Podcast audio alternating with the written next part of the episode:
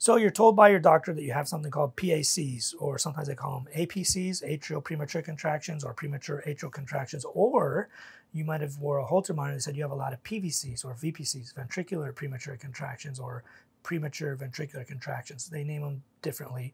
Um, the APC or the PAC is the top chamber of your heart contracting early, and that's usually the chamber of your heart that starts the contraction process. You'll see um, your normal heartbeat, like you got two beats in a row, then another beat, then another beat, and then you have one that comes a little bit early. It looks exactly the same as the ones you're having, but it comes a little early. That's how you can tell it's a PAC. Um, you see a P wave and then the, the PAC or your normal beat just coming way earlier than was expected. Um, those are called PACs, and people can feel them. Um, the VPCs or PVCs uh, come from the ventricles, which are the bottom chambers. The atria are the top, the ventricles are the bottom. Um, it comes from the ventricles, and and what happens is you you'll see your normal beat. You got a normal beat and a normal beat, but then you see a really wide one that looks different because it fired from the bottom up.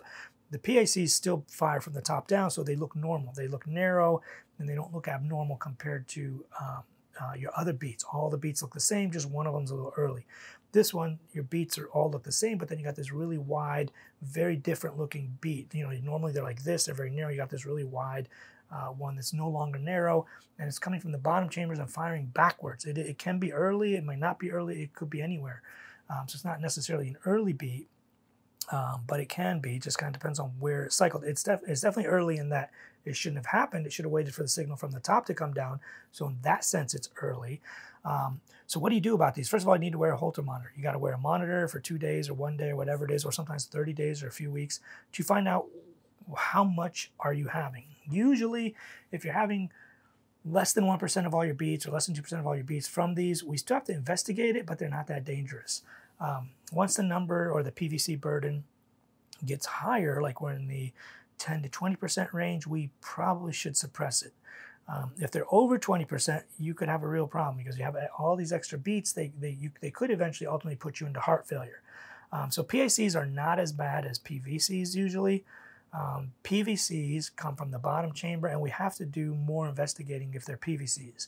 Um, we have to make sure you don't have blocked arteries. And the number one cause of PVCs, or if you get a bunch of PVCs in a row, it's called non-sustained VTach or ventricular tachycardia. But if you have a lot of these, um, we have to make sure you don't have blocked arteries. The number one cause of PVCs is usually a blocked artery, so we'll order a stress test and, and an echogram. Uh, an ultrasound of your heart is an echogram. We just take pictures of your heart, kind of like a baby ultrasound, but not in your stomach, up here in your chest area. Um, and we'll look for things. Sometimes we have a floppy valve that's triggering these, or a floppy leaflet of a valve, or people may have a valve that's really leaky and blood is backflowing in, in places that it shouldn't and is triggering these irregular rhythms.